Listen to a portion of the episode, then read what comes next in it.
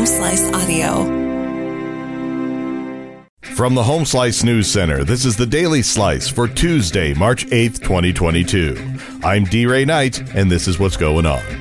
Here's the latest on the war in Ukraine. The United Nations refugee chief says 2 million people have fled Ukraine in the two weeks since Russia's invasion. Filippo Grandi announced that figure today as more civilians headed for the borders, and Russia and Ukraine agreed on establishing five safe corridors for people to escape the fighting.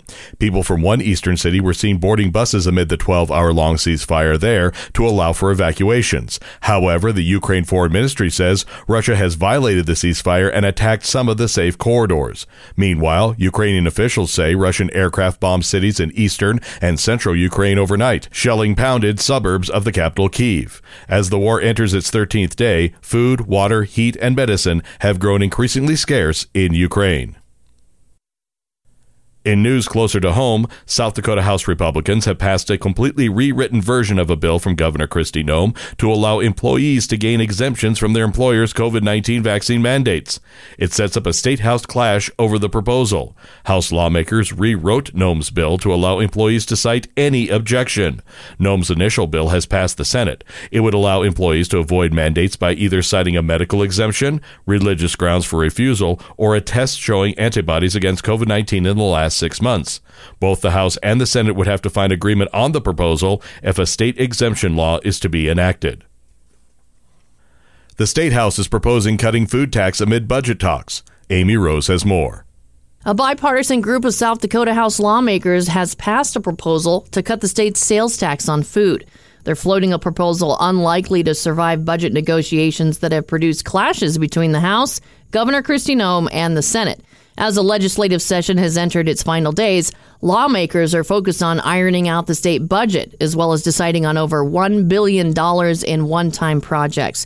And House lawmakers have resisted many of Noem's proposals to fund projects for universities and other infrastructures instead of pushing tax breaks. The possible closure of VA hospitals in West River has raised major concerns in the veteran community. The VA announced on Friday that it plans to recommend downsizing facilities in South Dakota, including the Fort Meade and Hot Springs hospitals. Disabled American Veterans, or DAV, says some patients come as far away as Sioux City, Iowa, to be seen at the South Dakota facilities. There's talks of converting the hospitals into clinics, but according to DAV, that would take away important services that aren't available anywhere else within a 250 mile radius.